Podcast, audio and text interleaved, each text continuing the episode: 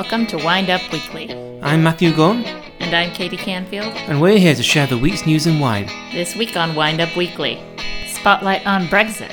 What are the potential consequences for the British wine industry? The WSET hold record-breaking food and wine pairing masterclass as part of Wine Education Week. Pernod Ricard launch tea infused wine. And as ever, our wine of the week. So let's begin with our week in wine. And Katie, you were once again in Seattle, in Washington. That's right, and I must say the restaurant and bar scene there becomes more appealing to me every time I visit. In fact, I keep thinking to myself what a great place it would be to live. Though we have looked into this in the past, haven't we, Matthew? Yes, but it does rain there quite a bit. and the real estate sure isn't cheap. Anyhow, I spent the week visiting different accounts alongside the distributor team. Uh, so, on premise the first few days, hence why I'm so enamored with the food scene.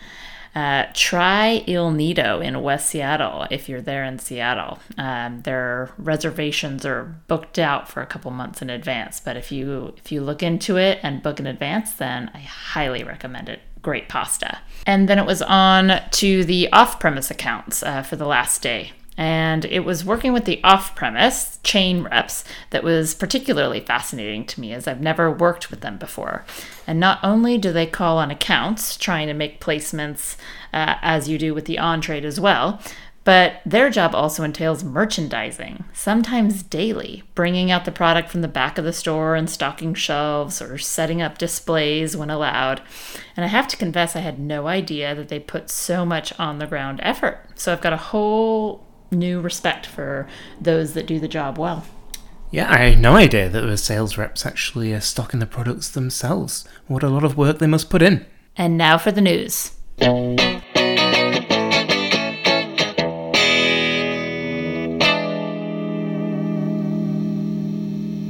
We try to avoid talking about Brexit because it depresses us so much. And also because there is so much uncertainty as to what will happen. It's almost impossible to discuss the consequences of Brexit. But as Prime Minister Boris Johnson is prepared to risk a so called no deal Brexit, in which the UK leaves the EU without any trade deals, the Wine and Spirit Trade Association, the, the WSTA, made clear this week what that would mean for the drinks industry. That's right, and although the government had agreed with the industry to waive paperwork on imports for nine months to ease the transition in leaving the EU, this week they reneged on that deal. So now producers wanting to export to the UK would have to fill out VI1 import forms and undertake extra lab tests. The WSTA predicts that would be too much for small producers to handle and would cost the industry an extra 70 million pounds annually. Ironically, given that leaving the EU is supposed to reduce bureaucracy, the amount of paperwork the industry would have to deal with would rise dramatically. So, for the consumer, this would mean a sharp spike in prices on top of any tax increases, rising inflation, potential tariffs, and a weaker pound. But the Chancellor of the Exchequer, Sajid Javid, has a cunning plan. Duty free purchasing on alcohol and cigarettes would return for those able to travel to and from Europe. This populist move would be beneficial to drinkers, as duty on alcohol is the fourth highest in the current EU. Duty on a bottle of wine is £2.23. It is worth noting that 14 countries in the EU already have no duty on wine at all.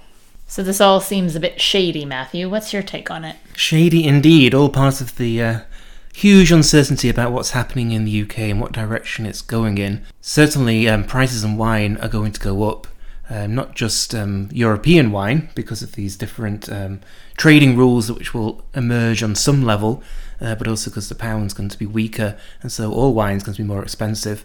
That's going to be difficult for the wine industry to cope with. And then you have this announcement that there'll be duty free purchasing on alcohol.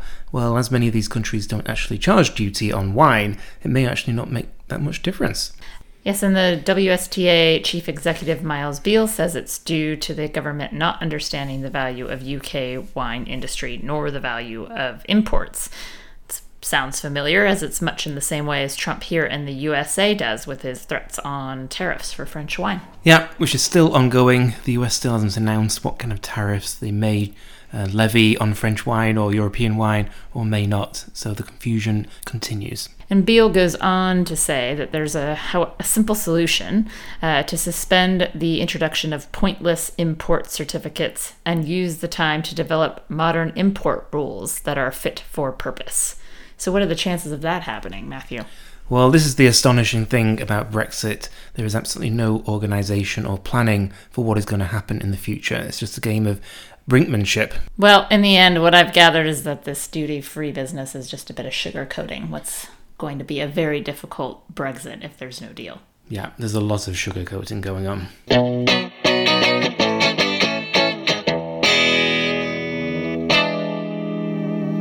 This week, the WSET held a Global Wine Education Week with more than 450 events held across the world in 45 countries. It was held to celebrate 50 years of the WSET, which was launched in 1969. The events included tastings, food pairings, and educational classes, all wine related to raise awareness of both the WSET and wine itself. The event which attracted the most publicity was a wine and food pairing masterclass hosted by Ollie Smith and Vittorio Gennaro, and held in London. It was attended by 339 people, beating the world record attendance for a sommelier led food and wine masterclass. Yes, there really is a world record for everything. But we're all for anything that raises appreciation of the joys of pairing food and wine. And this wasn't the only food and wine event, as there were sessions held over the course of 24 hours on Monday in 24 countries, starting in New Zealand and ending in California. And Katie, you were involved in helping promote some of the events in San Francisco. Can you uh, list some of them? That's right. Last week, Grape Experience, a wine and spirits school, organized two events in San Francisco one wine focused and the other spirits. The first was the Wines of the World Tasting Experience, hosted by Grape Experience director Adam Chase. Uh, and he led the group through a guided tasting, kind of introducing the range of WSET courses in wine, spirits, and sake. And the second was spirits focused, um, introducing the launch of the WSET Level 3 Award in Spirits, featuring an expert panel discussion and award winning cocktails from Elixir's H. Joseph Ehrman. Yep, so not just wine. I have to say, I'm tempted to do the level 3 award in spirits at some point, though it's supposed to be rather difficult, but I think it'd be a fascinating course to undertake. Well, they do say once you take the level three in spirits, then you're equipped to becoming a distiller. Yeah, one step at a time.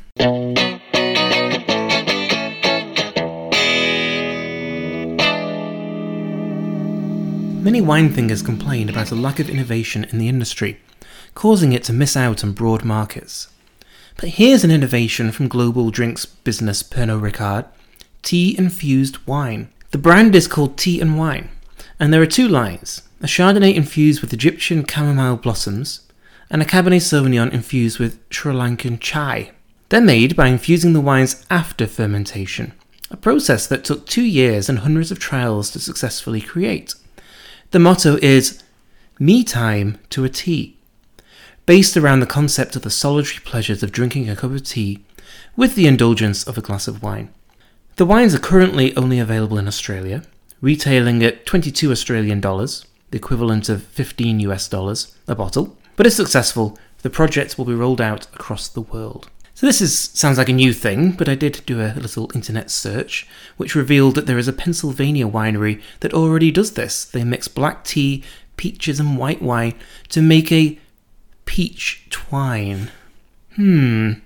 Thoughts, Katie? Well, it's funny because I just had a conversation about this with a colleague earlier in the week. Uh, we were discussing all the new trends, um, you know, wines infused with cannabis and, and the like, and how a tea infused wine through co fermentation may be the way to bridge the gap between the health conscious millennials and wine products. Chamomile infused Chardonnay was actually one of our ideas. What a coincidence. Um, so apparently they did um, try co-fermentation. It didn't work. Mm-hmm. So they thought infusing afterwards worked best.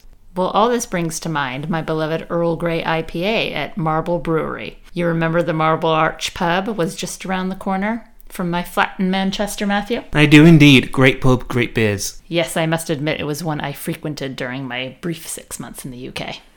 Yeah, so these experiments in beer um, often work that you can have some unexpected um, results, but the Earl Grey IPA was absolutely fantastic. So, could it work with wine? I have to say, it makes more sense than aging wine in bourbon barrels or with um, infusing with cannabis, because I think you could have some um, nice interplay between aromas, but still, need to try them to see. When will they be available in the US? Depends how successful they are in Australia.